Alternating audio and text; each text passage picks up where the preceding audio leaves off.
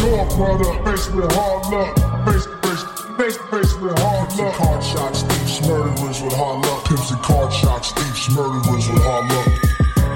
Your product, faced with hard luck. Face, face, face, face with hard Pimps luck. card shots, thieves, murderers with hard luck. Pimps and card shots, thieves, murderers with hard luck. Good afternoon and welcome to the Hard Luck Show. I'm your certified, qualified West Side host, Steve Lucky Luciano. That's right, ladies and gentlemen. You've tuned into the greatest show on earth. It's the Hard Luck Show coming at you from the Valle today in Southern California. That's right. We are at The secret Estevan Oriol. location. Well, yes. We're at Compound. Estevan Oriol compound. The Branch Estevan compound. Branch Davidian. ATF has got us surrounded. They're trying to get at our weapons, but we're just gonna burn the shit down. Yes, we are. Sitting across from me, you heard his voice, my partner co-host.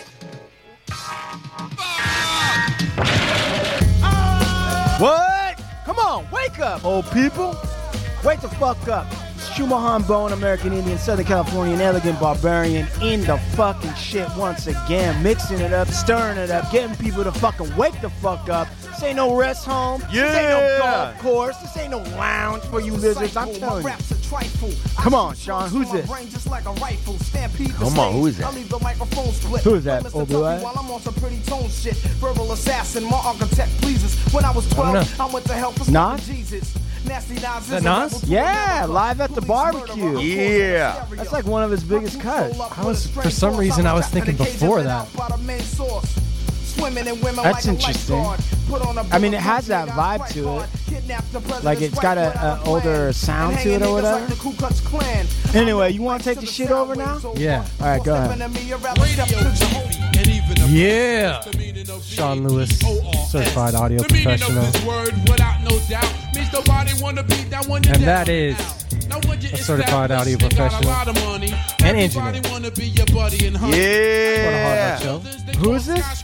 This Come on. Can you got the vapors, dude. The Vapor. It's Biz Markie. Vapors. Rest in peace. Yeah, what's up with Biz. Biz died? What did he die of? Just old age and diabetes or whatever, or what? You know what? I have to say I'm uninformed on the cause of death. That's crazy because I always thought you were a guy that liked Biz Markie. Like, I, I do. I met Biz Markie once when did you meet Biz Markie? in Miami. What were you doing in Miami? I Like- was down in Miami for um, they have like a, a Miami Music Week, but you know back in the day they used to call it like Ultra Week or whatever. It was like this when I was in you know the electronic music realm of sorts. They have like a Was it for work? yeah, it was for work. What were you doing? Um, I was representing Beatport down there.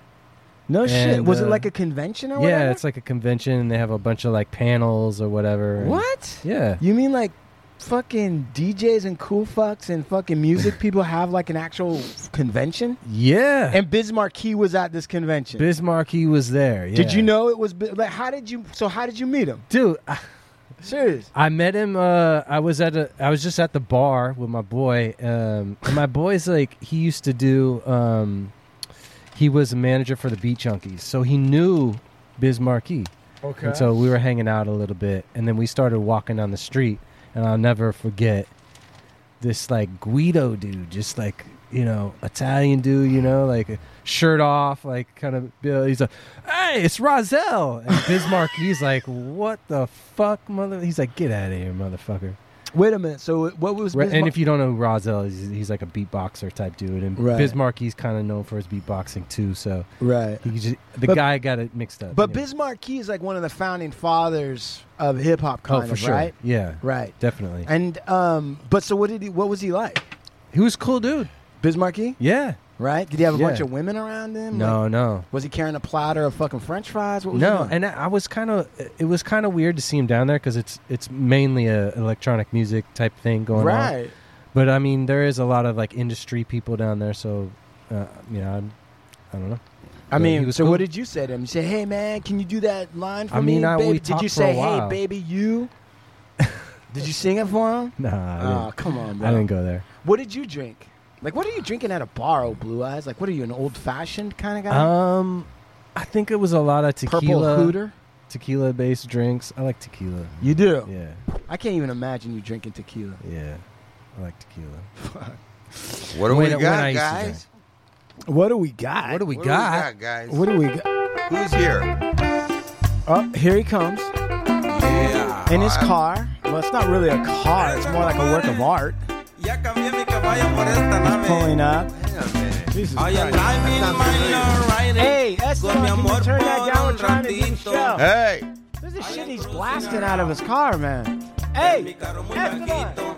Hey, Hey, Por favor, no Estevan. me griten, Oye, que voy muy oye, despacito. coño, hey, Kyle. Estevan, put down that blunt. Roll down the window and talk to us. No, no, no. Put down the tire iron. He's just playing. Mi Estevan. carrito es el primero. What What are all those Ando packages in your la truck? vuelta. Con la Unclench your fist and put the gun away. Estevan. Show us your hands, Estevan. Open your hand. Show us. The- Yo les contesto. We are at the compound in Southern California with reoccurring family member, guest of the Hard Luck Show, right. Mr. Estevan Oriol. Welcome to the show. Yeah, Estevan. Listen, just so everybody understands, Welcome. Yes. we're here with Estevan in his palatial estates. We're all drinking Palatial coffee. We're drinking. You're not supposed to laugh when I say that. No, drinking no. coffee, Mhm. right? And we're relaxing in the in the back with Estevan, with one of the greatest artists of the 20th, 21st century now. And uh, that's just how we roll, man. Dragonflies flying around, poolside, black coffee, frozen This fruit. is LA, LA woman. Come on, LA portraits. right. Um, you know, LA originals. with the uh, This the, is who we're with, man. The guy that has defined LA. the pick Alangelo Uh, of LA. the Piccolangelo. images of LA uh, over the last 35 years been depicted, depicted uh, by Estevan Oriol, man. And, uh, a giant palm fronds on his head. He's trying to. he's relaxing. He's a man of nature. A man Estevan got the gold grill popping off yeah. like an old pirate. right. We're in the uh, grotto right now. Like The grotto. uh, was it? Who was it? Who was it? Which movie was it? Where um, where that where Willem Dafoe plays that crazy motherfucker with the gold teeth. Um, platoon. I don't know. No, no, but no, he no, was no. in Platoon, but I don't think he had gold teeth. No, he's like some. He's all fucking made up, and he's fucking like some real crazy. What movie is it? I don't know, but I love Willem Dafoe. Deer hunter. No.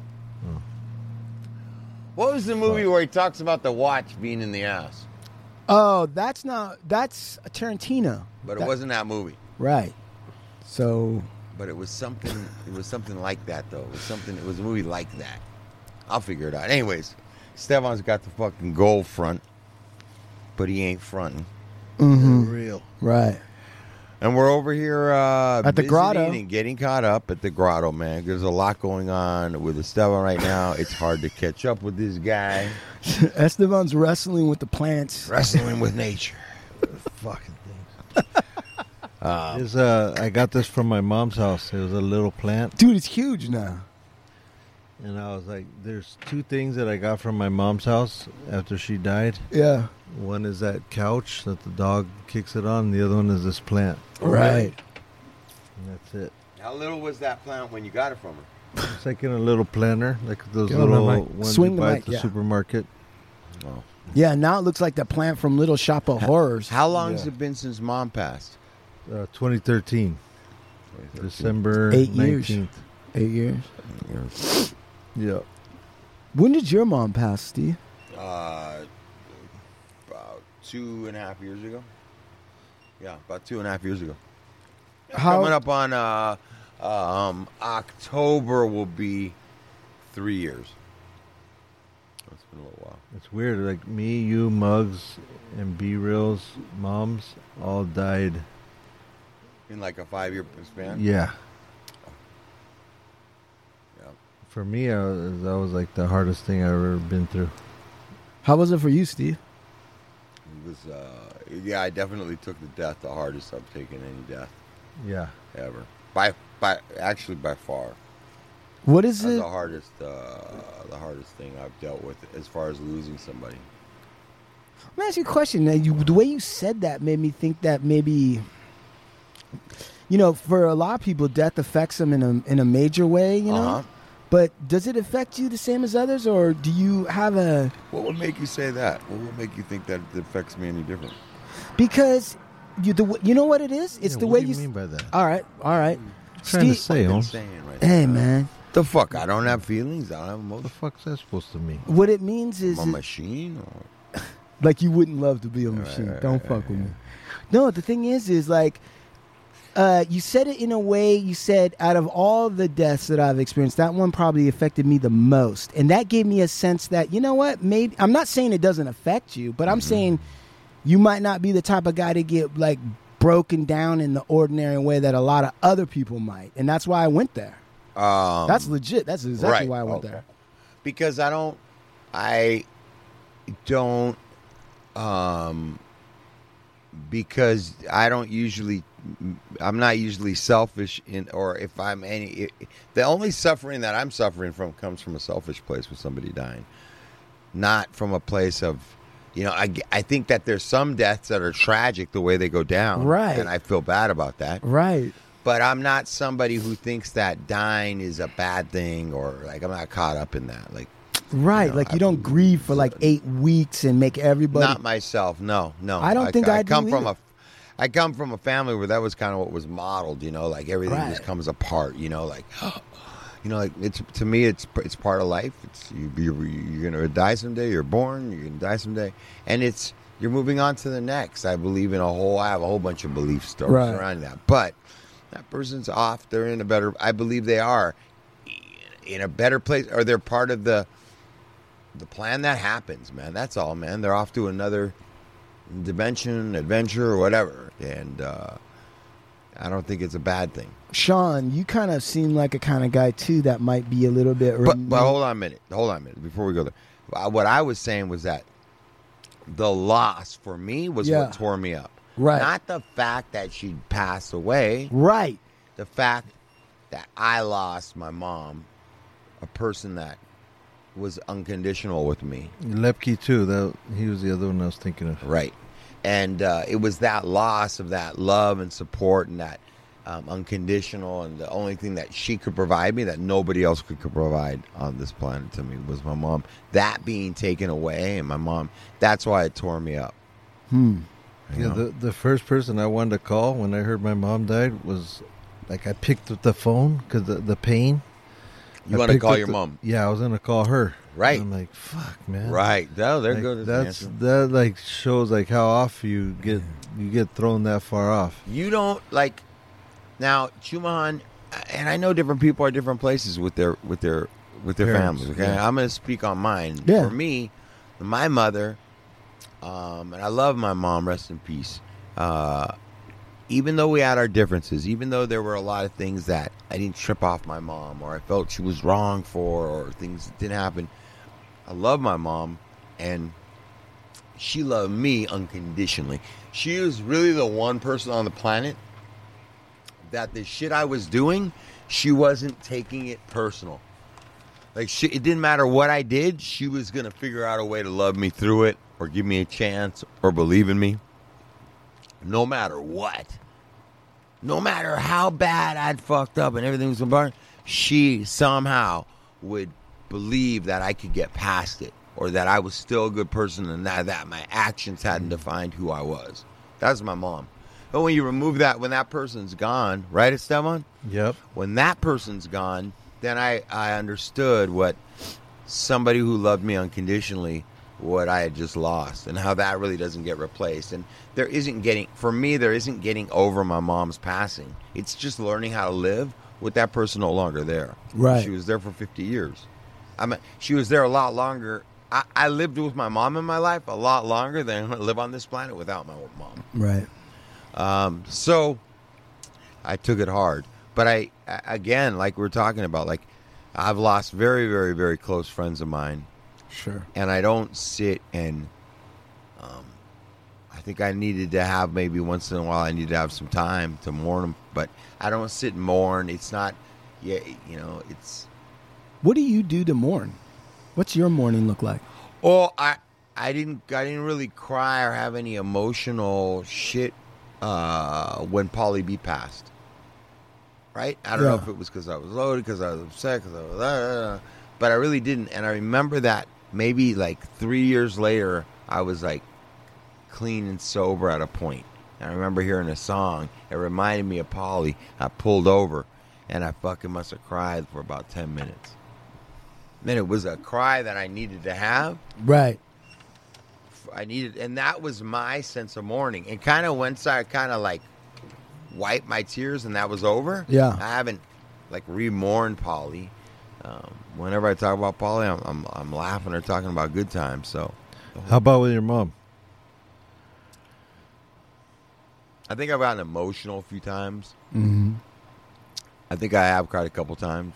Um, but like I said, it's not. It's It's different. Uh, yeah, it's just different.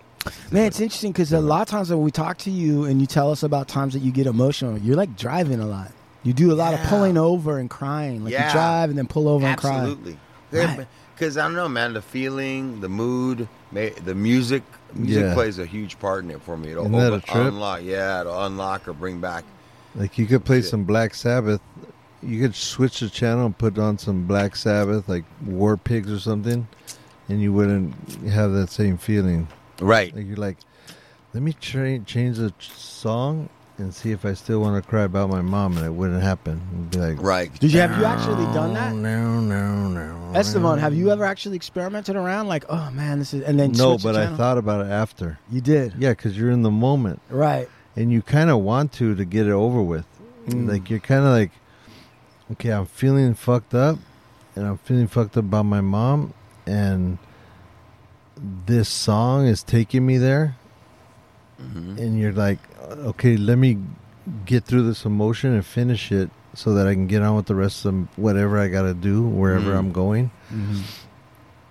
And then you you do that, you know.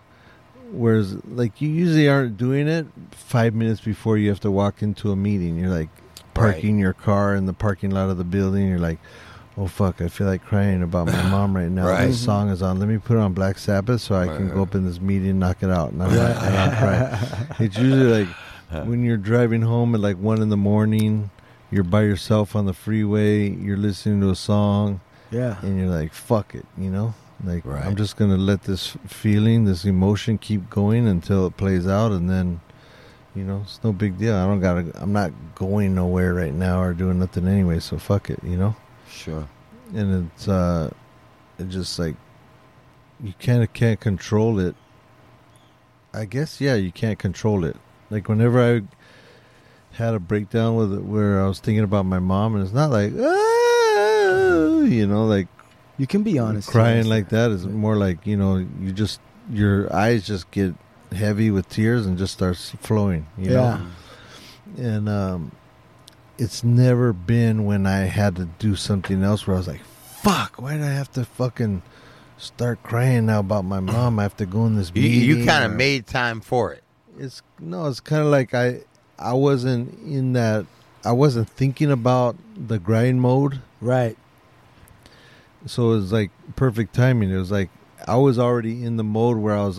It was like me time, Right. and I had a song on. And it made me think of my mom because there's been times where a song will come on that makes me think of my mom, but I'm around people or I'm Right. doing something else, and I'm like, okay, well that ain't happening right now. You know, Right. like, like there, Right. my mom used to listen to George Benson a lot, and this guy uh, Gato Barbieri, and I always think of like my mom whenever I hear like uh, Masquerade or Breezing by George Benson or or um, Mm. Or uh, this other song by uh, there's two songs by uh, Europa by uh, Gato Barbieri or uh, or uh, Fiesta I think it's called that one. Like if you're listening to this Mhm. and you're Mhm. driving down the freeway 100 miles an hour and it's It's raining outside and nobody's on the freeway, you're gonna be like, "Oh, it's it's going down now." You It's know? good. Yeah, you're like, "Oh, my mom," you know.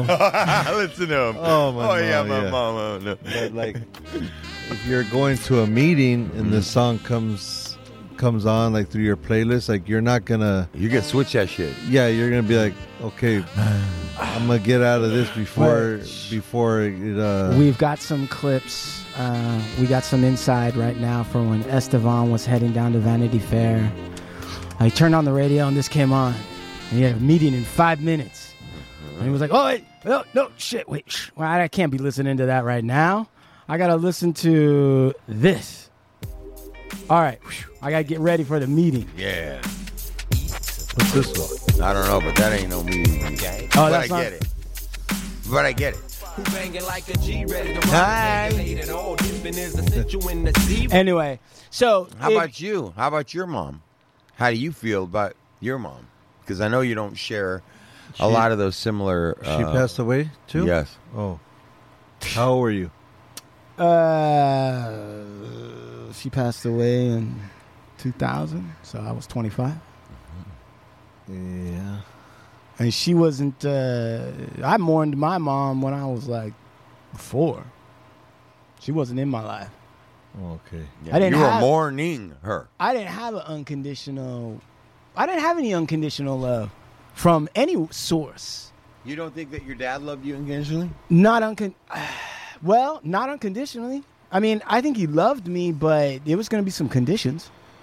Like it was never like I could fuck up and it was going to be all right.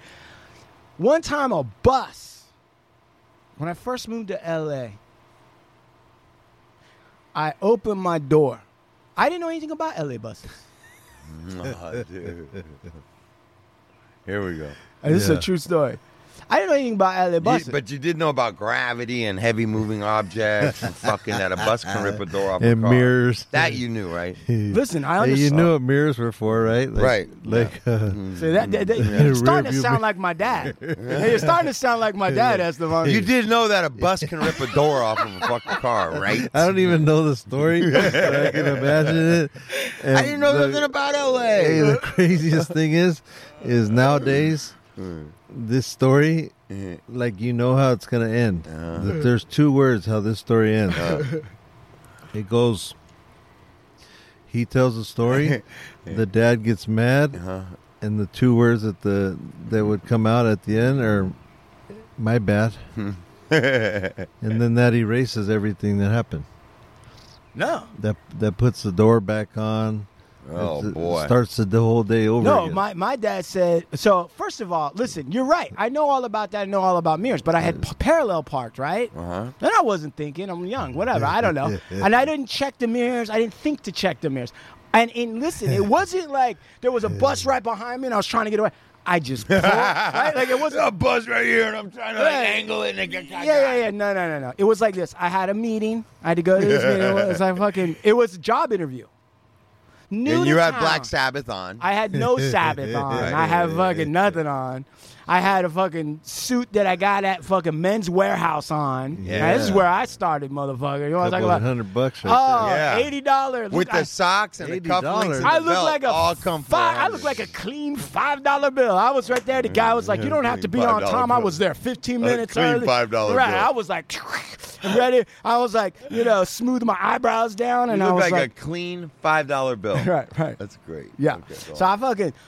And so I opened my door, and when I opened my door, I still didn't know what happened. I don't know if you guys have ever been that close to a bus, fuck. but it uh, and and it, it listen, and it had those ads on the side, and it was some kind of Hugh Grant movie, Yeah. right? So all I know is I go, I'm like, okay, fuck, Chuhan Bowen, I'm very excited to be here. I'm I, every opportunity, self starter, and I like open the door. I open the door. Yeah, pump up a little jam right Oh, before I you was did, like, right? Yeah, I was like, okay. Never say no. It can do anything. I opened up the door, and the, and the door just it like was like a feather. It just kept opening. I just opened Yeah, it, and there was and no. it. And I looked to myself, and I couldn't. My mind could not wrap around what was happening. It was hmm. screeching. There was sparks. there was giant Hugh Grant face like going by. He's smiling. Yeah, Like and with it- a smirk, just like Absolutely. dumb motherfucker. Right, and I'm just sitting there like this, and my door didn't come completely off, but it was curled like a hair Yeah. and facing in the wrong direction. Ah, dude. and I'm sitting there like this, and the, and the bus pulls over, and the driver gets out, and he's like, "What did you do?" what you do? I'm like, "You hit me from behind, bro." I, you know, all of a sudden, That's I the first thing. Huh? That's what I said. I'm like, you're behind me. You ain't supposed to be that close, blah, blah, blah. And he's like, well, I don't know. We'll have to check it out with the insurance. And da, da, da, da, da. And I looked at the bus, and the bus had like one scratch on Hugh Grant, Grant's nose. Like, it was just a little scratch, and that was it. He didn't even fill out a report. The bus driver's like, you all right? I'm like, yeah. He's like, oh, I'll see you later. And he took off. I- Really? he took off. And I was sitting there, and I'm like, what? And I still had another five minutes for the interview, so I fucking went up and did the interview. With the With car the door door open. open. I mean, well, they ain't gonna steal anything in my little fucking Sentra. They ain't Yeah. gonna steal shit. And you want to steal that thing with Did the you curl? get the job? I got the job, but and my bought dad. yourself a new door? Nah, I told my dad the insurance paid for it, but my dad was so mad that he said, "That's it, Mm. cut the sheets." Meaning, don't ask him for anything ever again. Oh, wow. That's what he said. I cut the sheets. I don't even know what that means. I cut the sheet. I cut. That's it. It's cutting the sheets. I mean, you would That's how have. you said it? I got that. Yeah, you would have thought that I was drinking and driving and I killed somebody. Right. Oh, I almost died, but he's like, "That's Right. it." Yeah, he, didn't care. he didn't even ask if you're okay. Nah, he knew I was because I had called him. Right. To tell, and I didn't even want to tell him. Oh, That's fuck. it. I cut the sheets. Now, underneath all that, if I was in real trouble, would he have been there? Of course. But there was no like mom with a bosom, like, it's okay. I'm just glad you're alive. Thank God. When my dad got Huh. scared, he got mad. Right. I, that was him Sure. saying, I'm glad you're still alive. Sure. Yeah, Right? That's how, that's how There you go. being a parent is. Yep. Listen. Well, back th- back then, maybe Right. people that that happened to won't do the same thing. But back, man, I, I've I've been mad a gang of times, but it was because I was scared. And they're like, "I almost died." And I go, "Yeah, well, fucking, if you didn't do this, you wouldn't have been in that situation." You know, like for me, that was like the natural way to talk about the situation sure. But even though I was scared for my my kid's life or whatever, or my significant other one's life or whatever, I was. It was all about like, I was mad, but I was really scared. Like fucking, Yeah. like my cars have been totaled before, and I'm pissed, and it sounds like I'm being insensitive, and I really cared about the car. You know, I was like, "What? You fucked up my car?" right. But really, I was thinking like, "Fuck, man! I'm glad they're." In my head, I was I was saying that, but in my head, I was thinking like, "I'm glad nothing happened to them and they're alive and like they're able to call me." That was my thought. But out of my mouth, I'm saying like, "You fucked up my car." Yeah. And so they take it as you fucking think of the car more than me, or you know. But it was never like that. It was. I really felt bad for them, and then after the phone hangs up, you really feel like shit, you know. So like, your pops probably felt the same way after he thought about it, but then he was already that far into it, and he was like, "Fuck it," you know. When he gets home, I, mean, gotta. We didn't talk for six months after that. Yeah. Yeah. But the thing of it is, is so yeah, Steve. Unconditionally, yes. I think ultimately, underneath everything, if I was ever in any serious trouble, like if I if I actually committed a crime, and I told my dad, I'm like, yeah, I did do it, and then I but I need an attorney, but I don't got any money. My dad would have definitely stepped up to the plate to pull out all the stops to Save get- your ass. Right. But I'm just saying that that so that was it. But I didn't have the other side of that ever in my life, which is like you know your dad doesn't mean it. You know, Right, I had to figure all that shit out on my own. Right. I had to understand all that shit on Right. my own. Right. That's fucked up. So when my mom died, right, Shelly, Shelly Cleveland Hill, rest in peace. Really? Shelly Cleveland Hill. Now I can honestly say with like a full heart, like I'm very grateful to be alive and thank you for giving birth to me. I really mean that. But it's taken a lot of work to, for me to get to that point because I didn't get any of the other shit that. But when she died, uh, she's buried over there in a veterans cemetery. She was a Marine. Yeah, Marine. She was a Marine, buried in a veterans cem- cemetery over in Riverside, actually. Anyway, I carried her casket. It was one of the pallbearers. Uh, I didn't shed a tear, so I didn't know her that well. But I knew it was over. Whatever was going to happen between us, that was the end of it. There was nothing else left. But when my, my dad came to that funeral, and uh, my half sister on that side, she was 14 at the time. I might have been 20, 21, something like that. And my dad leaned over to me and said, because my little sister on that side uh, they, Sandy. They called her Pee Wee. She uh, she had her friends with her, and they were playing and running around.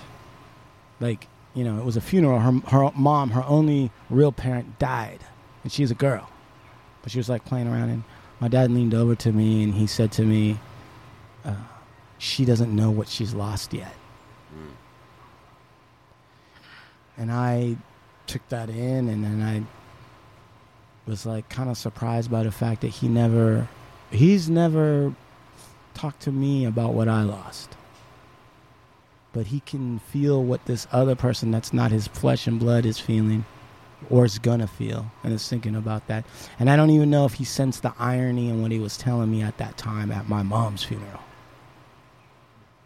So that's how that's how like uh, when you ask me about my situation or like how I feel, that's how I that's what I come to. That's I have uh, a lot of feelings around all that. But I, when she passed, I didn't shed any tears. But I'm sure I've shed some kind of tears in some way uh, because you know I didn't have a mom in my life at all. And now when I see my daughter with her mom, you know, my wife, I it fulfills me.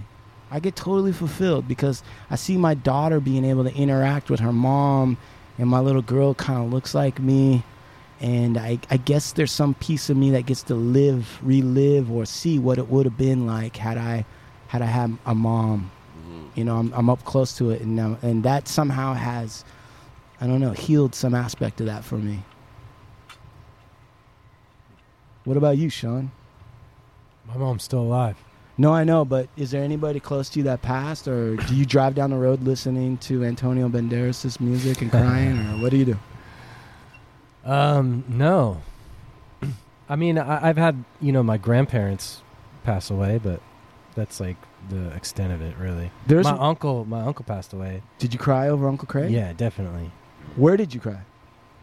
Uh, I th- I think I cried immediately when I heard the the news, like on the phone with my cousin called me up and told me, and then you know I just kind of like, oh shit, I can't believe it, you know, and cried right there.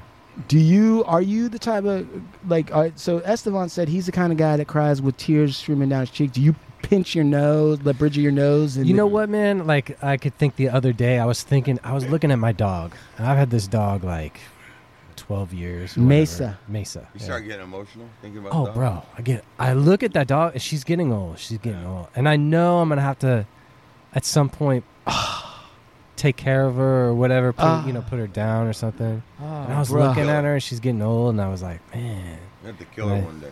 yeah. I mean, she's gonna be in pain or whatever. I don't know. You know, that'll You be. don't the, know. She might go in her sleep. Right. She might.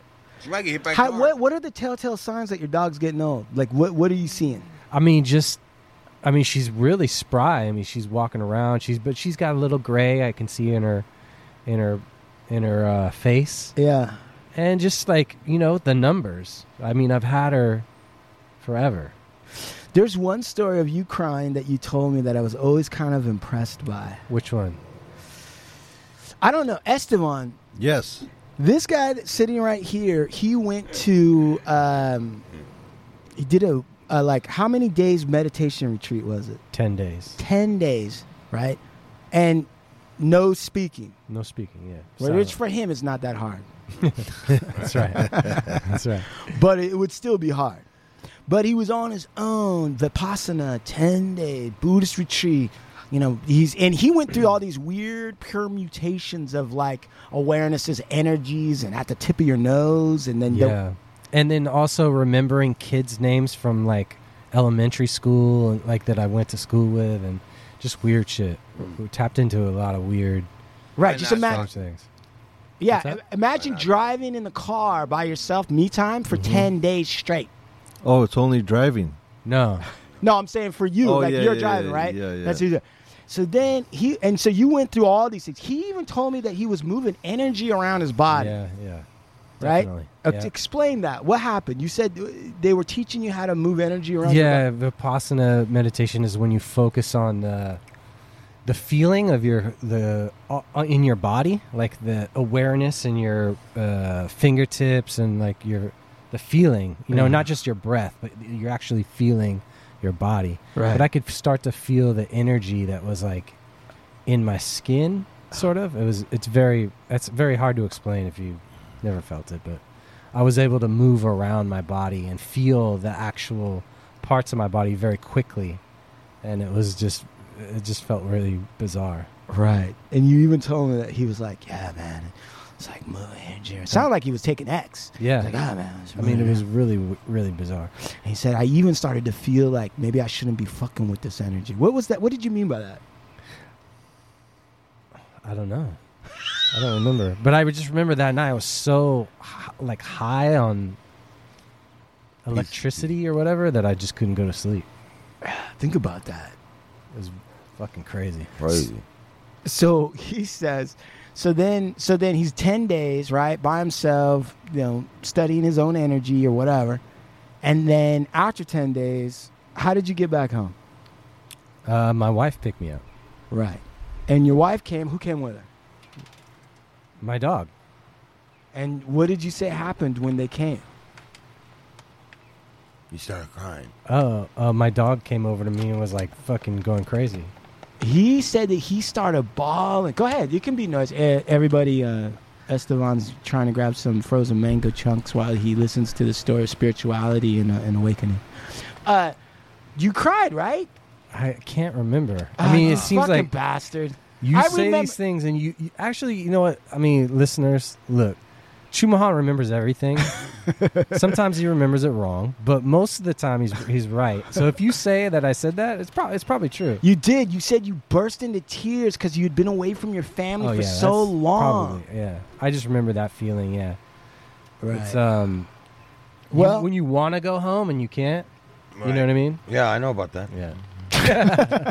Hey, uh, well, you had some, you had some stories and some stuff. well, we're in the were right. We're in the right frame of mind now. Yeah, right. dude. We've talked about this.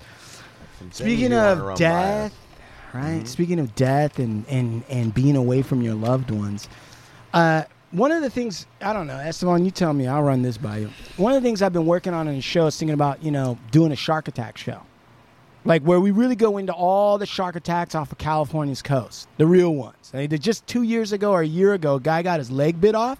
I mean, think, about this: great white, right off of Monterey, leg bit off, and the dude swam in.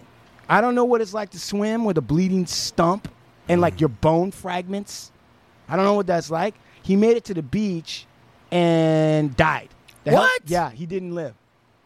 The, he did all of that and then got to the beach. So I've been looking at all these things, and one of the things that fucked me up more than anything I've read so far, and it's fucked up because it doesn't have to do with California. Okay. Yeah. What's this? Shark attack. So and so I read this story about people, five fucking people. It's not even recent. It's I think 87 or 82 this happened. Okay. True fucking story. Let's hear it. So it's on the East Coast, all right? And what happens is, I don't know, you guys probably know this, but sometimes when you're like a Florida rich guy, right, and you want a yacht, sometimes they build the yacht up in Maine and then they hire somebody to just ship it on down. They just sail the fucking yacht down to wherever you're at, right? All right. So, big fucking guy in the trash business. Mm. Makes a lot of rubbish, makes a lot of money. He he fucking Mob guy. I don't know. I'm not Okay. gonna say. They're different kind of sharks. I have no idea. All I'm telling you is the name of his boat was the Trash Man. Okay, mm. yacht. So it wasn't a boat. It's a yacht. So it gets made up in Maine, and five people are hired. A captain, guy named Captain John, who by all reports was like any other captain, meaning he was a drunk. Mm. Okay, I mean every fucking thing he's doing, he's got a beer in his hand, right? Yeah. But he's a captain of a sailboat. Sure. Then there's this other woman named Deborah. Now, this lady's, I mean, she's one of these white women that's always going to be athletic. I don't know if you understand what I'm talking about, but like you see their face and they got kind of a tan, beautiful skin, and you just know they're athletic. They could probably from Switzerland or Australia, somewhere like that. And they and and she's a very competitive sailor, right? She's like one of these people at America's Cup and fucking Black Diamond and all this shit, right? She's on there. There's a guy named Mark who is this British asshole. He took one look at Deborah and said, Oh, I know what you're good at. And pissed everyone off, and that was his shtick. He was another guy on the boat. And another dude uh, named Brad and a girlfriend of the drunk captain, Meg Mooney. They all start out in Maine. Meg Mooney, which is a stupid, crazy name too. I was like, what kind of name is Meg Mooney? She, Meg Mooney or make money? Meg Mooney, Oh, Meg Mooney. M E Make G, money. Meg Mooney. Make I thought money. you said Make money. Make money. Make money. Make Meg- money. Are you gonna make the money? Yeah, that's all these people on this fucking sailboat. The trash man. All right, already it's starting Mm-hmm. And they're going to take this thing down to Florida. down to Fort Lauderdale. Okay. Six day trip, Okay. thirteen hundred nautical miles. Okay. Okay? So they set sail. Perfect fucking weather. What you could ask for. And they're having a grand old time. But around the night, night one or two, a tropical storm hits them. And they're like by Annapolis or something like this, right? So it's they're not even in like warm waters yet. They're still kind of in a cold. All right. And Captain John, the drunk, is drunk, and all of a sudden, they're in the middle of 30 foot fucking waves. And if you don't know what 30 foot waves, just it's about the size of a telephone pole. Hmm. Waves that big, and it's night. And they're like in their bunks, like two of the crew members are in the bunks. The guy from England is having like his Forrest Gump moment. I don't even remember that guy with no legs that was screaming at the storm trying to make peace with God. That guy is out uh, in real life, right? Not a movie. He's on the top deck with a fucking bottle of Jack and he's screaming like woohoo and like Right. and they're in the most dangerous situation you could be in at this moment, right? Meg Mooney, make money. She, her strap broke. Like when you're on the deck of a ship, they have tethers in when you're in these situations. Because if you ever seen a sailboat, right? Like the deck isn't that there's not that much fence around you or whatever, right? And everything's down below. So Meg Mooney's up at the top in the middle of the storm and they've got a rope tied to her. It broke. And she flew across the deck and landed into all this fucking rigging and mm. like hurt her fucking kidneys and all this shit. Right? So Captain John the drunk comes down and he wakes up Deborah and he wakes up Brad. He's like, come on, guys, we got to go. This is a real terrible situation. But Meg Mooney's down for the count. I can't get a hold of fucking British Mark the drunk screaming at the fucking blah, blah, blah, blah. And, and, and they wake up and Brad says that when you're in these kind of swalls, 30 foot swalls, right? He said that the very fucking top, it's like surfing but you're in the middle of the ocean. And he said the wave broke and the boat fell off the wave 30 feet up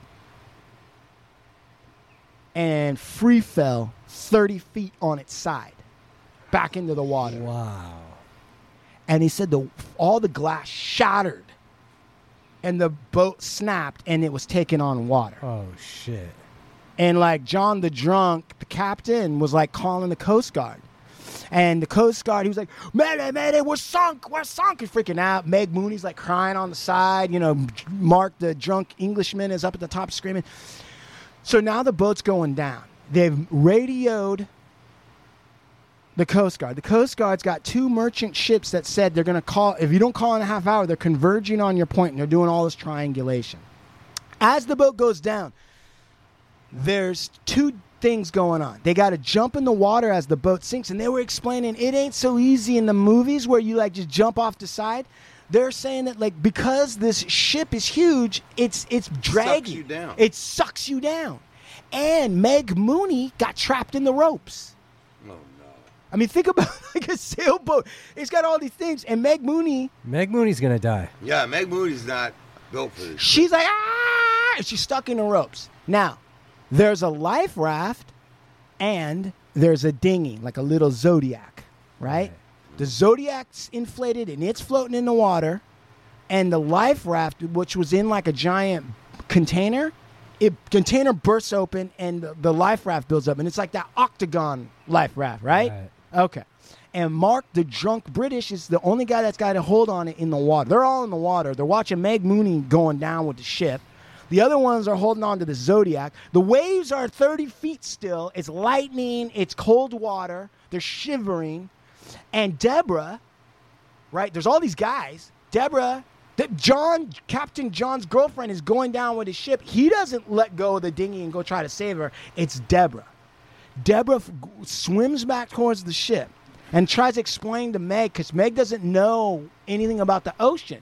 Meg doesn't understand that when you rise with the waves, that gives you a minute to duck under the wave and swim away from it. She's trapped in these things. They get her away, right? She Deborah saves Meg, drags her back, and as that's happening, Mark the British in the wind lets go of the lifeboat, and it's dark, and the lifeboat just blows away, and all that's left is the Zodiac dinghy. And in that lifeboat were beacons to tell planes and the Coast Guard where the fuck you are, rations to fucking eat, water makers that could make water out of the salt water. Every fucking thing that you could imagine that could keep you alive was just gone. And now you've got five people with an overturned Zodiac dinghy hanging onto ropes in the middle of the night in this fucking storm, hoping that some kind of merchant ships are going to come see them in the next half hour. And that's when hypothermia starts to set in. The water's 40 fucking degrees and the wind is, is making the air chill even less. So the best thing that they think that they can do is get in the zodiac because it's overturned, right? And they rig the ropes under the water so they could stand on the ropes and then huddle together out of the wind. Except that Meg's claustrophobic. So she can't get under the water to get under there. So there's four people. Meg's hu- a liability. Yeah. They need to let her die. Meg's slowing everybody down. Kill Meg. So they're up there and they're shivering in the thing. Meg's on the outside. She's weeping. As women, I mean, her boyfriend's on the other side, like. "Ugh." Eventually, right? Eventually, the water starts to freak them out because the water's so cold. It's not even the storm anymore. The storm calms down, and they realize, okay, and that's dawn's kind of breaking. They realize, okay, we need to fucking turn this dinghy over and get in the fucking thing and get out of the water. Right. Mm-hmm. All right. So they fucking turn the thing on. And John and and and his buddy they jump into the fucking thing. And Meg is sitting there and Deborah has to help Meg get in. When they pull Meg into the fucking dinghy, they realize that Meg's injured. Mm. She's been injured the whole fucking time. Mm. Everybody in your crew identifies as either Big Mac Burger, McNuggets, or McCrispy Sandwich. But you're the filet fish Sandwich all day. That crispy fish, that savory tartar sauce, that melty cheese, that pillowy bun. Yeah, you get it. Every time. And if you love the filet of fish, right now you can catch two of the classics you love for just $6. Limited time only. Price and participation may vary. Cannot be combined with any other offer. Single item at regular price. Ba-da-ba-ba-ba. And apparently wires on the rigging had sliced her thigh meat all the way down to the bone. Oh, Oh. God. And I mean, when she said she's, when Deborah said she saw it, she said her stomach was just like fucking, just curdled because you could see all the fucking tendons and blood, and it was just oozing blood. Yeah, yeah. I'm getting hungry. All right. So Mag's sitting there, flat meat just floating around. Flapping. They're in there, and as Deborah and British Mark are getting ready to get in, the Mark tells her, "Quit kicking me," and. Deb, Deb Oh. goes, "I'm not kicking you. Quit kicking me. Don't kick me." So Deb says she sticks her head in the water to see what's down there, and she said she saw a hundred fucking sharks circling underneath them. Fucking Meg. Meg's thigh meat. Fucking Meg fucking brought them all over. A the sh- bitch. A shark can smell blood in the water, one drop of blood from three miles away. Three miles. I knew it was some crazy. Think about that. So she's got half of the Atlantic Ocean circling it. A giant fucking magnet. Meg the magnet. So they so They go shot, and she said, Deborah said, when they jumped in, as soon as they jumped in, she said, and she said it wasn't like two or three fins. She said it was like thirty fucking fins popped out of the water and started swirling this little fucking dinghy and bumping the boat. Right. And they got no food, no water, no beacon, no phone, no radio, no fucking fresh water maker. They're just sitting there in this dinghy with 30 fucking sharks swinging with a woman with thigh meat all open up in the fucking thing. And so they found a piece of plywood. And British Mark is thinking he's to hit Yeah. the fucking one of the sharks in the nose with this plywood. And Brad says, No, no, no, no, no, no, no. What, what are you, a fucking idiot? And he goes, Listen, what we can do though, because there were still big waves, is we can tie the plywood, we'll tie the from the boat, we'll tie it to a rope and we'll throw it in and it'll be like a drag and kind of stabilize the Zodiac because the sharks were trying to knock them out of the boat. And sh- the, these sharks, sharks, great whites can travel at 60 miles per hour. That's like a fucking cruise missile with teeth. Bumping the fucking boat, right? So they put the fucking thing, listen to this. They throw the plywood in the water with the rope. A shark fucking eats it.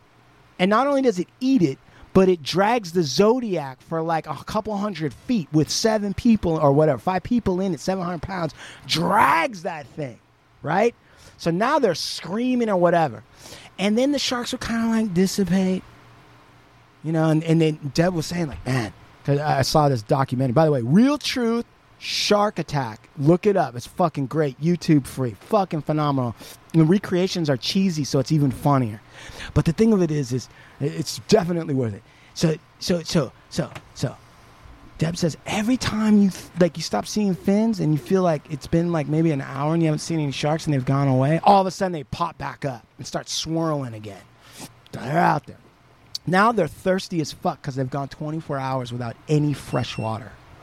And she was saying, like, it's one thing to not have food, it's a completely different thing not to have water. And she said it felt like every cell in your body is screaming for water. And then all of a sudden, like as if God was listening to their prayers, there was a sh- rain shower. And they all like got so excited and they like opened their mouth. But Brad, Brad said when he opened his mouth to get this fresh water, he said the wind was so strong it dried my mouth out actually. I got even more thirsty. And then after about like five minutes, it just stopped. And fucking Brad said, I don't know. I was half delirious and I just stood up in the fucking dinghy and I fucking flipped God off and said, fuck you. Because they wanted water. Felt, they felt like somebody was fucking with them, right? And they saw a ship out on the thing, on the horizon, and they got excited and they all started trying to paddle and the sharks started coming around and blah, blah, blah. And Brad was like, I wasn't paddling. That, sh- that fucking ship was so far away, it couldn't see us. If I can't make eye contact, you, you ain't coming to get me. And I don't have any food, and I don't have any water, and I'm not wasting any fucking energy trying to fucking paddle for fucking, fucking bullshit. Sure enough, ship just disappears. So they're sitting there. Now you got to think about this. Now they're going on day two. Two days, no water, right? Big fucking wound, and now they're covered in fucking staph infections. They're covered in staph infection because there's about a four inch thing of water down the bottom of this fucking dinghy that's like the color of like like rancid chowder. Yeah, everybody's fucking pissing in there, shitting themselves, blood, sweat, blood. Urine, Might carry some fucking bacteria in it. blood, and pus from the open wounds. And her open wound is in the pee water. And she's turning gray. Yeah. She's got staph infection that's poisoning her blood. They got staph infections and all the little scrapes and scratches all over their body. No water, no food. Sharks swirling, coming and going, fucking with you. Then Deb says to Brad, Listen, let's team up. Because these other people don't know what the fuck is going on. They have no idea. They still think the Coast Guard's coming. And, and, and, Deb tells Meg, Coast Guard ain't coming. And Meg just falls apart, starts crying. They're fucked. And so Deb tells Brad, "You and me, we're the only ones that really understand. We need to watch over each other because these guys are fucking nuts." And as they're talking about building this like alliance to stay alive, they hear somebody laughing, and they look over, and British Mark and drunk Captain John are drinking salt water. They cracked, and they're drinking salt water, and Brad's like, "Hey, you can't drink that." And they were like, ha ha ha! And they were like, yes, we can. And they were just drinking all the time. They're like, oh, it's so good. Oh, it's so good. And I looked it up and I'm like, why can't you drink salt water? You- the reason why you can't drink salt water is that your kidneys, their one of their main function is to reduce salt from your body, too much salt, right? It will not produce any liquid that is saltier or as salty as salt water. So as you drink it, it can only produce or remove small amounts of salt. And they go into shutdown immediately. So think about being parched, driven mad with fucking staph infections all over your body and the stank of that fetid pool swirling down and looking at all that blue water surrounding and just saying fuck it and drinking it and that's just adding more fucking napalm to the bonfire. so now they start going delusional. Their brain chemistry snaps. And they're like and they're talking crazy and they're like looking around. And now brad and deb are like trying to keep themselves away from them because who knows? That guy one of them might try to choke the other one. Who knows what's going on? All of a sudden captain john the man who was running the ship says i see land I see land. And everyone looks around and they're in the middle of the ocean. Uh-huh. And John goes, I'm going to go to the parking lot and get the keys.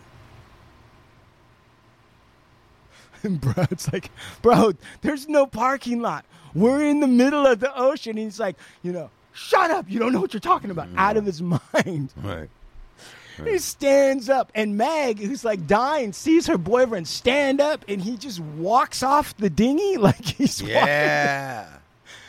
And they said that when he hit the water, it was like he was bouncing because the sharks just came alive, bro. Started snapping him up, and they heard one shrill scream and a bunch of bloody bubbles, and he was gone. And they said that everybody was so fucked up from being exhausted and near death, there wasn't a tear shed. Right. Not a single piece. They said all that happened was Meg Mooney kind of woke up and was like, he's gone. Hmm. Just Yeah. kind of like went out again. Jesus. Day four now. There are four days now in this. One day without water will fuck you up, but some bodybuilders do that to get cut. Four days without water? What's the thirstiest you've ever been? Yeah. What's the thirstiest you've ever been? Oh, blue eyes. I don't know. Have you ever been so thirsty? Like, have you really ever been really fucking thirsty? Oh man. Oh yeah. He said, "Oh man, oh yeah." On this fourth day, British Mark wakes up and he starts trying to put the moves on Meg Mooney. What? It's a true story. Wait a minute. That's a true story. In this kind of condition, this guy's thinking about fucking putting moves on somebody. He was real delusional from drinking ocean water and drinking no water, right? Fresh water. So D- Brad and Meg said that they looked over at him and he was like, he's just covered in scabs now. and Meg is like Cosby level passed out, right? Like Cosby had just come over and given her a few pills. Yeah. She's like out and she's like. Cosby level back. she can't, she can't barely move. And he starts talking to her and like, hey girl, you know, now that They looking fine, baby. yeah, it's time for us to like, like finally put into action what we. Right, he's putting enough together. He's like, yeah, you know, I don't and and and Brad and win. and and the weirdest part about this documentary is that Meg wakes Brad up. They're covered in scabs too. They're exhausted, and she she elbows Brad, and she goes, "Look at this, look at this." And the guy's had his arm around this like dying lady, and he's like, "Hey, babe, you know, uh, you're looking real cute right now, like a like a like a cadaver, you know, like I've never seen." And She's like, we gotta stop this. Something's bad. And Brad said, and he says it in the documentary straight up. He's like, I was so fucking exhausted. I I couldn't barely fucking move. So he's like, I told her, I go, well, let's just see what happens. like, well, let's just see how it goes. And Meg Mooney's laying there, and she's like on her last breath or whatever. And then she finally, he, the guy goes, what, what? You want some? Okay, I'll just go down to the store and get us some beer and cigarettes. What? Yeah. So British Mark turns to him and goes, Okay, I'm gonna go to the store and get some beer and cigarettes. And again, they try to tell him, like, bro, there's you what? You're in the middle of the ocean. There's no beer and cigarettes. Nothing doing. Nothing absolutely. He said, I need my cigarettes. I need a fucking smoke. And he stood up and he walked right off the fucking thing. Boom. Right into the shark nest. And they fucking devoured his ass. Oh, fuck. Now it's Brad, Deborah. Deborah, and Meg Mooney on her last leg. Meg on her last leg. Last leg, Meg. And she's sitting there, and then night comes again. Now they're in there. And they're talking about you get weird sores on your tongue, your throat swells up. It's all everything that they I can't miserable, but they were trying to keep each other alive. And like, we gotta do this, da da da da da. In the middle of the night, they said that Meg jumps up in some kind of weird death frenzy and starts trying to attack and choke Brad. and he's too weak to fight her off. And she got like some kind of surge and near death energy. So she's like, Like, and he said it was the scariest thing he's ever seen because she was speaking and screaming gibberish. And he didn't understand and he couldn't really fight. But eventually she just all of a sudden then sat down and started talking in gibberish and like making weird hand movements with her hands, and she was like, "Ah, ah, ah, hey, ah," and then ah, and they were both so exhausted that they that that that Deborah and Brad fall asleep. When they wake up, Meg's dead. Now they're sitting there with a dead lady floating in that rancid water. They're pushing her over the boat. That's exactly what they did. Hell yeah. So they decide to take her clothes off and her jewelry because they want to give it to the family if they survive. Mm-hmm. So they do all that. And I guess Brad had some trouble. It's weird in the documentary, Brad has trouble taking the ring finger off. Sure. right? But Deborah's like, she's fucking dead. Just rip it off. You ain't to hurt anybody. right, What's your right. problem? Right. Right? It's interesting because they need each other to survive, but they're also both starting to hate each other. Yeah. It's a really weird. It's an interesting thing. So they strip her naked. Then they do like the Lord's Prayer and Psalm 23 and roll her right into the sharks, and they just fucking eat her. By day six, they're about to die. Meg tells Brad, I mean, Deborah. I mean, yeah, Deborah. Deborah. Deborah tells Brad, she's like, we got to clean the dinghy. There's just nothing but fucking. We're gonna. We can't sit in this shit anymore. And Brad, who's like wasting away, is like, what? Yeah. But she convinces him to get up, and they decide what we're gonna do is try to flip the dinghy over, and let all that shit come out, ri- rinse it out, and get back in. He stands up and pulls on the rope, and he falls out of the dinghy. And I don't know why. This is what they say. The sharks are gone now.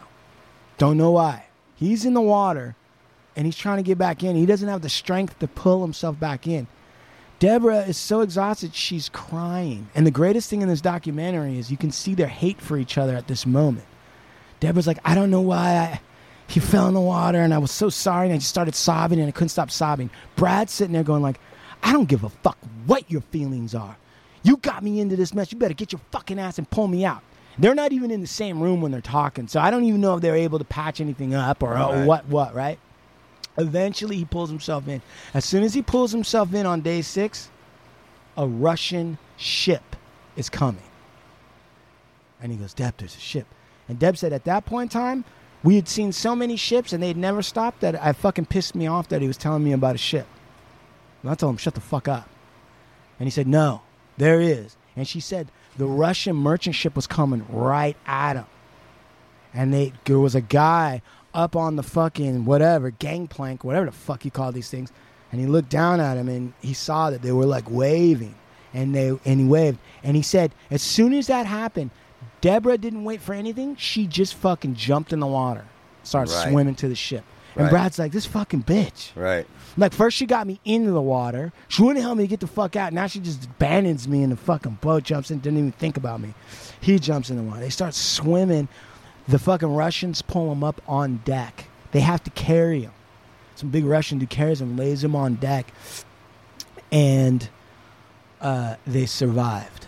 And that to me, I, I, I read that, and then I fo- followed up on it, looked for the fucking documentary, and I was like, that's got to be the craziest fucking shark attack story I've ever heard. And when I read the comments on that YouTube, it seemed like 80% of the people were convinced that Brad and Meg were not telling people something. Yeah, You, did you feel that? I got that. Yeah. Why?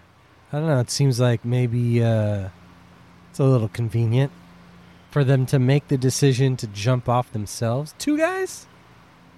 We're just too crazy? What do you think could have happened? I don't know. I mean, maybe they made the alliance and then they, uh, maybe they, the people never got into this shit. I don't know. I don't know. I have no idea.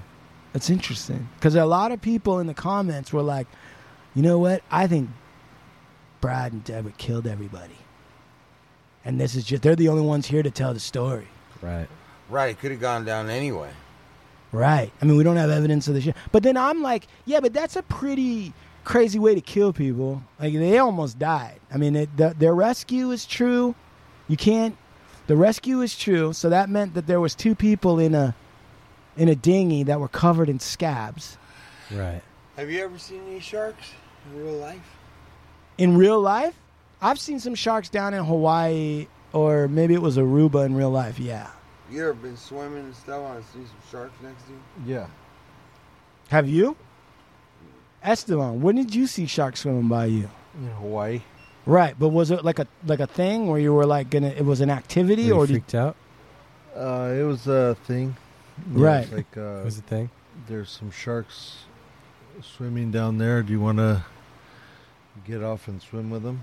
and and you did? Yeah.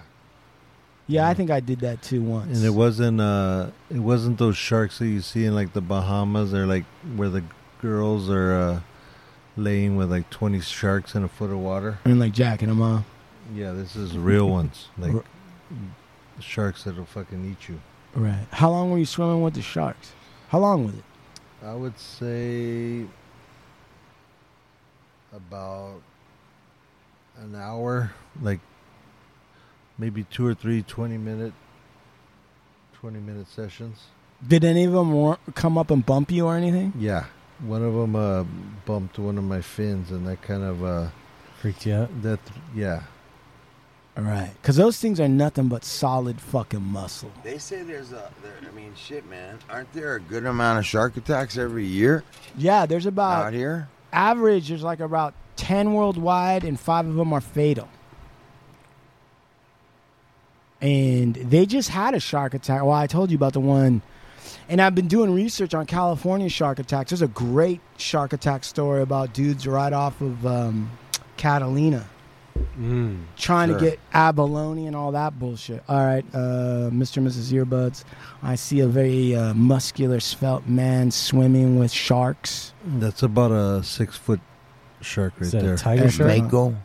Maybe yeah. Let me see. Great whites are related to mako sharks. Are they? Yeah, they used to think they were from descendant from megalodon or whatever that big fucker is. I tell you one thing, dog. You guys were a little bit young, but when the movie Jaws came out in the movie theater, yeah, fuck that. phew, bro, everybody was tripping out on going into the beach water. Oh, dude. yeah. everybody was tripping, E- and I mean everybody.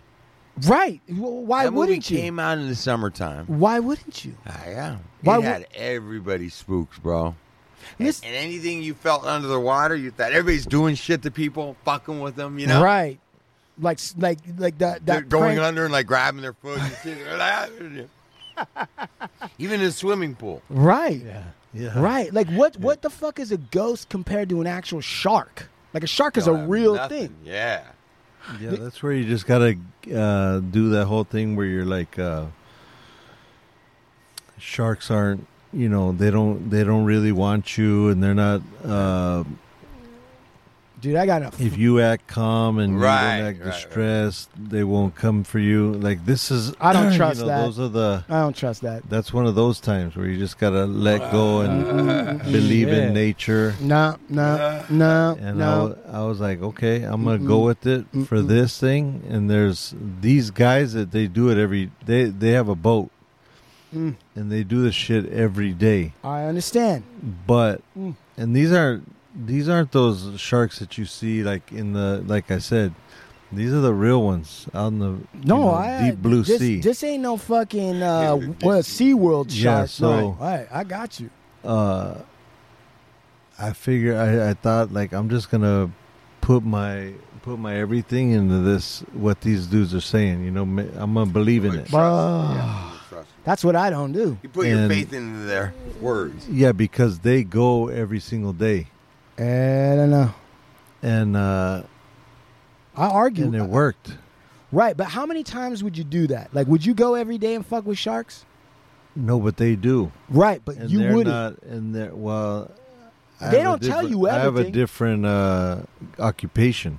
Nah, but what I'm trying to, and a lot this of these is their people- occupation. Yes, but a lot of those people that are in that See, like, occupation, see they're missing of- a finger. You see these, you see all these photos on Instagram where there's Yeah, a yeah. hot There's- chick laying around like Yeah. 30 Right. sharks. Yeah, yeah. I am with that, bro. And those are the ones that don't eat you. You know, they they Right, won't eat you. right. But the ones that we went with over there, Mm. Those are the ones that have no problem when I went swimming, a chunk out of you. listen, when I went swimming with the sharks, right? I was kind of like on that level Where did you go swim with them? in Hawaii. Oh, you did it too. Yeah, but here's the thing. What island? I don't remember, bro. Okay. Oahu or Yeah. whatever. Okay, but check it out. Here's the thing.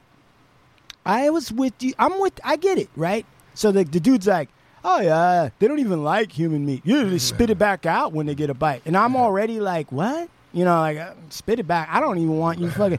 You get spit out by a shark is still injurious. That Right. ain't no fucking. Yeah. That's not fun. And then if you ever look at a shark's face, man.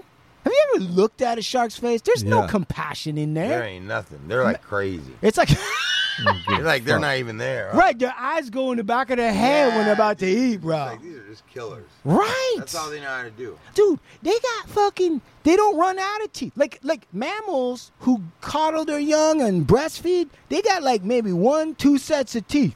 That's how you know a mammal's a cool animal because it's like. But a shark, they got a conveyor belt of teeth. They don't lose. They don't have any sets of. They just keep coming. 36 teeth easily. Just pop, pop. Oh, I lost that one on a porpoise. I lost six of those Uh, right back. that's why they'll bite a fucking boat. Because they ain't tripping on their teeth. I don't like anything that can grow new teeth. That shit freaks me out, bro. You ever looked inside of the mouth of a fucking shark and saw the little baby teeth coming from the throat on its way up to kill you? right? Just growing. Fucking knives. This is Westworld. That's nature's knife. Oh fucking. I, and then and then somebody right who makes their money in the tourist industry telling me, oh, they don't like. But what do you, man? What? I when I got in the water, I, I should have had these thoughts before I got in the water. This is why I didn't grab any shark fin. Like you're a brave man. You grabbing shark fin. I don't know. No, You I might- didn't. Oh, I thought that was you. No, I didn't touch them. Yeah, I wasn't gonna touch no fucking shark. They tell you don't touch them, Well, and they tell you to keep your uh, arms close to you because, if they're so cool, why are they telling us that? well, they're telling you a way to to avoid that. You know, like if you have a your arm or your hand dangling out there, it looks like a fish. Yeah, man. But if you're just a big thing, just like them, and you have your body, like you don't see too many sharks attacking other sharks. Well, true. I've, I've seen it though. They they got documentaries. They eat yeah, the they have smaller them, ones. but for the most part, you're a six foot guy and there's a six foot shark, and you're swimming kind of like they are. You know, you Mhm. have your your arms close to your body. Mhm. It's like I mean, listen. Guess what? They eat a lot of seals too, and seals are big lumpy things with no fucking major appendages either. And that's why a lot of the they say. First of all, you're right. They do say all that shit. yeah, Okay, and you're right. It is rare, and yeah, okay, lightning strikes, but there's all kinds of. Uh, if you go in, because I started reading this, I'm like, they're like those those whole things about you know it, you're more likely to get hit by lightning. Yeah. They said that that's really not a good statistic because um, people go in the water way more frequently. And they and they, if you actually look at the opportunity in relation to what happens, it's more frequent than getting hit by lightning. So you cut the numbers one way, and it's like, oh, it's more rare. Now look from a sea like saving the sea and not going out and killing sharks perspective, I'm not for killing sharks, and I'm not for fucking up the sea. But I don't need to be friends with a killer to do it. And I talked to these people, and when I read, dude, when I read, they don't know what sharks think. They're still trying to figure it out. The greatest expert is from California on great whites, and he will readily, he's like in a gray area. And he readily says, We don't know exactly what they're thinking. We know they're more intelligent than people think they are, and but we have no clue as to what's really going. They're still trying to figure out why people are getting attacked. They're not sure. It's a theory that a surfboard looks kind of like a seal from the bottom, but they don't really know. That's a theory. They don't know that for a fact. Then they go around at these tourist places and go like, "Hey, huh?" You know, and, and is that guy gonna really scare me? No, he's gonna be like, "Oh, it's fine. Just keep your legs away from it. Stay close to the boat. Don't put your arms out there. Don't whip anything around." But they're they're friends. They don't you convince them that you're a shark. You ever seen a shark eat a shark? No. Yeah, right. So just kind of look shark-like and be cool. Once I was in the water, I realized, fuck, what am I doing? Yeah, you're all alone. if that shark turns on you and starts attacking you, there's nothing that none of the five guys in the water can do with for you. Right. And they don't have knives or anything, or a fucking um spear gun or nothing. Right. They don't got shit. You're just like five or six people floating in the water. Right. In the middle of a bunch of sharks, and I was like, ah. You ever Like- seen those things? Those things that they used would tap Yeah. shark or, or They don't have those. where they Yeah, they don't. But like a little gauge bang on the stick, end of or it, like right? a bang Wow. stick. Yeah. But what is it? It's a shotgun shell at the end. Yeah, it's like an explosive at the end that you're supposed to listen. I'll go in the water with that motherfucker. You know I have a what? couple of Do you know how hard it is to pull yourself together? First of all, Estevan's right, man. You're in their world, bro. You don't really understand how much you're in your in their world until you get into it and you realize, shit, I had to put some rubber shit on the bottom of my feet just to propel myself. These motherfuckers got a muscular tail that's been honed over evolution. They're cutting like a razor blade. What do you wait, wait? And people are like, oh, I'll just turn around and punch it in the nose. Oh, really, motherfucker? You got a torpedo with teeth coming at you at 60 miles an hour, and you're gonna fucking turn around and punch it in the fucking nose. I don't think so. You might punch it, but you're gonna pull back a stump if it lets you go. And like I said, I ain't for killing a bunch of sharks. I got a huge fight with my cousin Tenny in Thailand. He was telling me all that shit. I'm like, how do you know any of that? It's the shit you've been told. But that's a cold blooded killer out there. Actually, great whites actually have a, a mechanism to warm their blood, but they're fairly cold. And they were saying that uh, that they all of their senses, even they were saying the great white shark is one of the only fucking sea killers that will put its head above water and take a look at what's not in the water to eat. And they got tons of shit where it's like a pelican just minding his fucking business. And all of a sudden his fucking jaws just come out and bye bye pelican. Damn. Have you ever I mean, and I'll tell you something, man. I like, you know, my tribe's by the ocean, you know what I mean? So like I make take a big pride in going in the water and it's never too cold for me, that kind of tough guy bullshit. And I'm like, ah, yeah, yeah, slalom, ah, ah," and jump in the water, right? I'll be honest. Every time I come back into shore, I hear that music in the back of my head. Yep. And I start thinking it'd be just my luck. Like I'm having a good time and, j- and nothing happened. And then on my way back in, something rips my foot right the fuck off. Right under the knee. And Right I above swim real fast. Like I start swimming fast. And you I- die on the beach like the other guy. Dude, I swear to God, every time I go out in the water, I go way out to show how tough I am and scare the women. They're like, come back in, come back in. But as I come back in, I swim real fast and I'm fucking scared out of my mind until I can get into at least I could standing. And then I slow down again and I'm like, yeah, what's up? Uh. But I don't trust the shark. I, I respect the shark. I don't trust the shark. I, I think that's where people make mistakes. They don't. They don't. They don't. They start trusting. They start not having respect. I think people do that with automobiles and machinery. Yeah. I think people do it with the ocean when they start going out there surfing some of these big ass waves. They just somehow take it for granted for one second, and your ass is done. Like that grizzly man. You don't respect that shit, bro. You're gonna, like you said, we have no business really in the water. We're not equipped for water. So you jump in, you're like, I don't stand a chance against anything Right. in the water. Right. Electric eel. Just like the fish, if it was out of water, it wouldn't stand a chance against us. Right. Right. Let's talk about. Let's talk about this Estevan Oriol photo contest. The Estevan Classic. Yes, Mark. We've talked about it, and we've talked about it. Now, I want to start putting the pieces together. Right. We've got the general here, General Oreo of the Photography Brigade. You got And- to come up with the how many people can submit, how many winners, what do they have to shoot, what's the deadline. Right. Estevan. And then Estevan's going to go through them, and he's going to pick out like the top three or five finalists, and then it's going to come right down to a fucking one-on-one interview. On air. Shit. Yeah, Estevan. I mean, Okay, what it- what is it? it's called the Estevan Classic. It's Uh-huh. a uh, photo journal, well, photo, a photography, photo, photograph. What do you? you're a photographer. That's Well, no. We'll, let- why don't we take anybody? Should we take photographers or people that think they're photographers? All of them. It's the it's it's the Estevan Classic. It's I don't know Estevan. Let's ask Estevan. It's named after him. Estevan, do you want to do just? Do you think it should be amateur or anybody? Um, and what's what's the prize or whatever? Yeah. What's the prize? What is the prize? What is the prize? They get to live in your guest house back here for one year. Hell no. What should be the prize?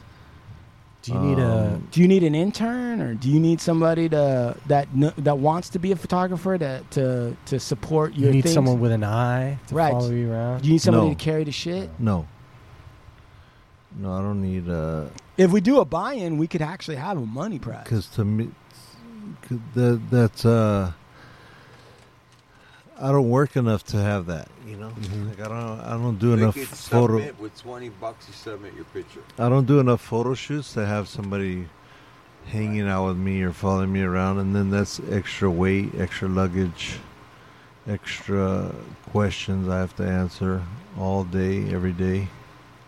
All right, how about this? If they if they said they um, won, you selected it.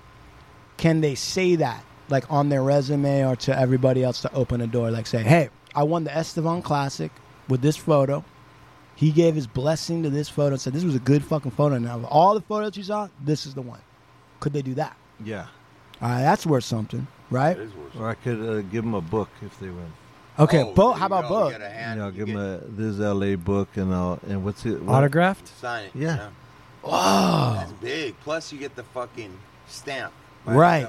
Estevan. Right. That's more than enough, man. Yeah, That's a lot right there. A stamp, an autograph book. yeah. Yeah, That's all right. good. That is good. That's yeah, enough. it is. And then And Steve, you even right there. Great photo. right? And then they can hang out a whole day with each of you guys and go around with you guys and ask questions. Okay. Yeah, I mean, you They get to come stay on the. They get to do the show. You get to go on a date with no, Steve. no, they get to yeah hang out with Lucky. From, yeah, they Big can- Luck's gonna take him for a night on the meet town. him at his at his house and on the west side. right. Yeah. Go Take around to with him all day. Yeah. If you're a guy, then you'll be Lucky's wingman. Yeah, You guys are going on a double And date. if you're a female, then your your head's gonna be stuck underneath the steering wheel of my car while we drive around town.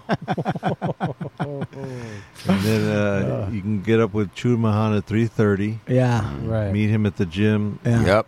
You get in the car, you hear some uh, energetic music. Right. Before you get to do the yelling and screaming. Yeah. What's gonna be the And- photo? What's the photo? Uh, what's the, Anything. What's what are you doing?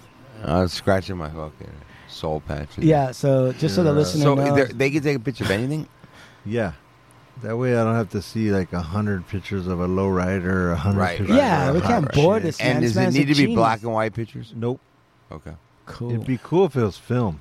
Film. I think it should be film If it Yeah, was 'cause film, because my that makes book- it way harder, bro. Yeah, my f- my But book is all shot on film. yeah, but the problem is, is, is it going to limit the submissions? That's fine. Okay. Oh, I mean, we should limit the submissions.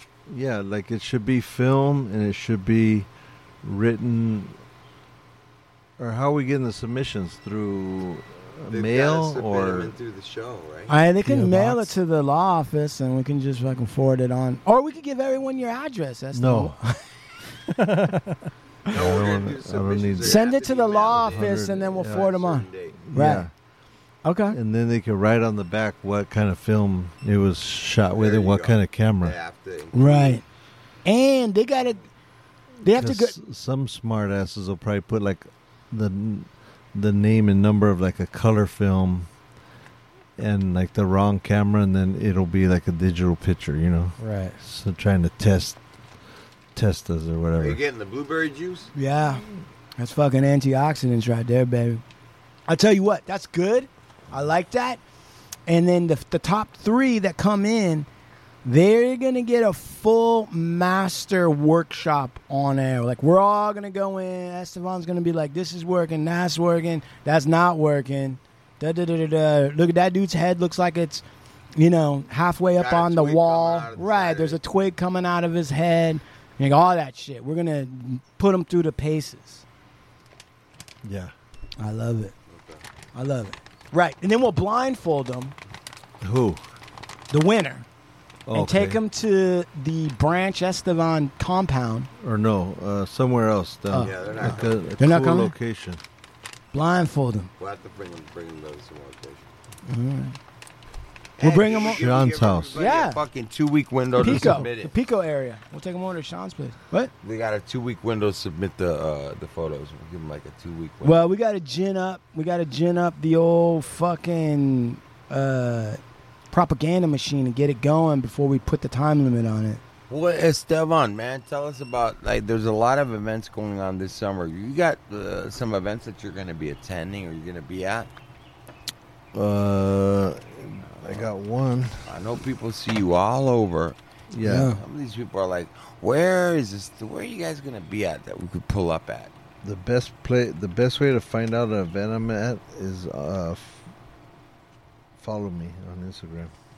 Follow on Instagram. Yeah, because there is where I put up every uh, I Yeah, put up every I'm flyer of shit that I'm gonna be at. So let's see here. Where's the next one? I know it's in Long Beach, and I know is that the uh, Where's it at? I know it's Where is uh, hold on, hold on. Hold on. Well, Where? It's in Long Beach. Is It's it? on the 31st, On Long Beach on the 31st. and it's at. Uh, I know it's at a barber shop also. Ah, It's at a barber shop. Uncle Chato's and you Chato's better barbershop. follow. If they follow me, you'll see where it is. Yeah. Hold on. Maybe the winner could help you find out what event you're going to be at. Right. No, no. Draw you up a calendar. Yeah, they'll be your calendar person. They're attache. Okay, hold on. Coming. Slow down. Oh, sh- Let's slow it down. We're going too fast. Yeah. Sean. Slow it down, bro. Man. We're moving too fast. Uh, Did I ever tell you about the time? Chumahan, what do we got? Uh, Are you we got some true crime shows coming up. Dude, we haven't done the fucking. We haven't even done Beretta. Beretta's been sitting in the hopper for days, bro. oh, it's called uh, Summertime in the LBC, Summertime in the LBC, you guys. July 31st, July 31st, 6 p.m. to 2 a.m. 6 p.m. to 2 p.m. The like. Delfonics will 6 be playing, p.m. to 2 p.m. It's Delfonics. Okay, that's the concert. and it's at 2749 2749 Broadway Broadway in Long Beach. in Long Beach. That's where you need to be at. 0803. There, that is. If you want to catch your step on. Man, I gotta say, our promotional vehicle is just killing it. It's an amazing. The barbershop is called the Syndicate Barbershop. Syndicate Barbershop. Syndicate Barbershop in Long Beach. I'm gonna try to. Summertime in the LBC. The Delfonics live on stage July 31st, 6 p.m. to 2 a.m. July 31st, 6 p.m. to Pull 2. up, Pull tap up. in. Tap in. Is July 31st somebody's and all that other shit that they say now. Uh, July 31st, 2 2 p.m. Syndicate Barber Shop. Hold 6 on. p.m. 6 p.m. to p.m. 2 a.m. to 2 a.m. All right, look, uh, slow down. Hold on, it's uh, Long Yeah. Beach. That's zip, it. Zip code 90210. Hey, what else?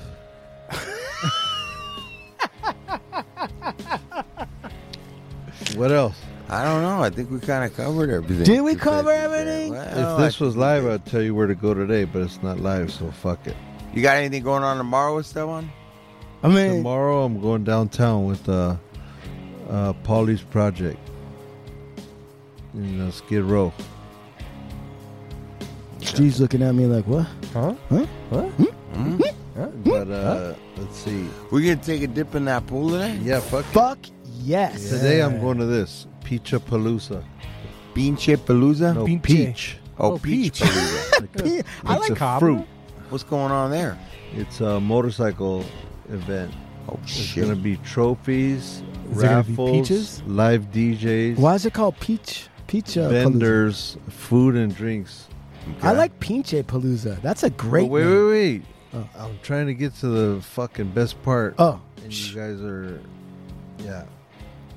Okay, let's do it again. all right, start over. Trophies, raffles, live DJs, vendors, food and drinks. And ready? Pinche. Strippers. Oh. Okay. All Says right. that on the flyer. All right. But there it Nice. is. There. Hey, Steve, you ever had sex with a stripper? Yeah. Is there anything to it? Like, is it actually any different than anything else? Um. Yeah, I seem to enjoy uh, sex with strippers. They're ready to go, huh? They're yeah, they're kind of usually my type uh, on the physical. What's the worst lay you ever had, bro? Jesus Christ! When I was young, Yeah? yeah, Was it like a wet pillow or what just happened? a fucking a dead mackerel, dead fucking. I had the worst one I ever had, and it threw me right out. I looked down at her thigh, and her thigh was thinner than my thigh. Oh, I was like, I'm out. you get past a certain age and you start being able to like know what you're getting into based off of talking to them, meeting them, Right. you know. But as soon as you start like physically like touching them or they touch you, like you can tell what you're getting into. Mm. At least I can. I know what you mean. Yeah. I know what you mean. So those yeah. mistakes don't really happen In- later on in life. yeah, the puppy days, you're not quite sure. You're just rooting Right. around, Right. right? Right. Just sniffing what's out there, right. right? And you kind of get a few porcupine quills in the nose and start realizing. By the time we get together underneath the sheets, we probably we're already kind of like fitting in some other areas. So I know Yeah. we're gonna fit there too. I can tell by the way a woman holds my hand. Right. yeah. There you go. Is it a firm grip I or can not? tell how that woman kisses, how she's gonna be. I can tell what she, if she dances. Like I said, it's the way she touches you. Yeah, yeah, you're they right. Got it or they don't. They either got it or they don't. Sean, what's the worst lay you ever had? Um, I talked about it on the show already. The one from uh, the Southern Belle. The one was like moving around and shit. Oh, all off of fucking tempo and fucking yeah, rhythm and way off, way off. Oh, I hate that, dude. I hate that. That was one of them old ones where I'm talking about, where it's just like, what the fuck you doing, man? Yeah, Weird. right. Estevan, Yeah. worst lay you ever had? Um. Fuck, I don't even remember. His all his has been so good for so long, you don't remember the fuck. Estevan I'm should run for office, man. He's the most diplomatic motherfucker you ever come across. You'd be like, "Hey, Estevan, what's the worst thing you?" Ever? And he'd be like, "Well, I don't know. It's kind of hard." And then all of a sudden, you're talking about something else. Yeah, I'd say uh, probably uh, you know, just one of those ones where you uh, like you're going, you're living in the moment, and there's like just going too fast, Right, right. and you don't know what you're getting into, and then you're just like, "Fuck, man, why did I do that?" Or you're like too fucked uh, up. or I had a lot of those. I have had a lot. I've been in situations where I felt like I had to call nine one one. Oh, I, I, would imagine you have. I got myself in a situation. I'm like, how did I, I'm drowning over here? What did I do?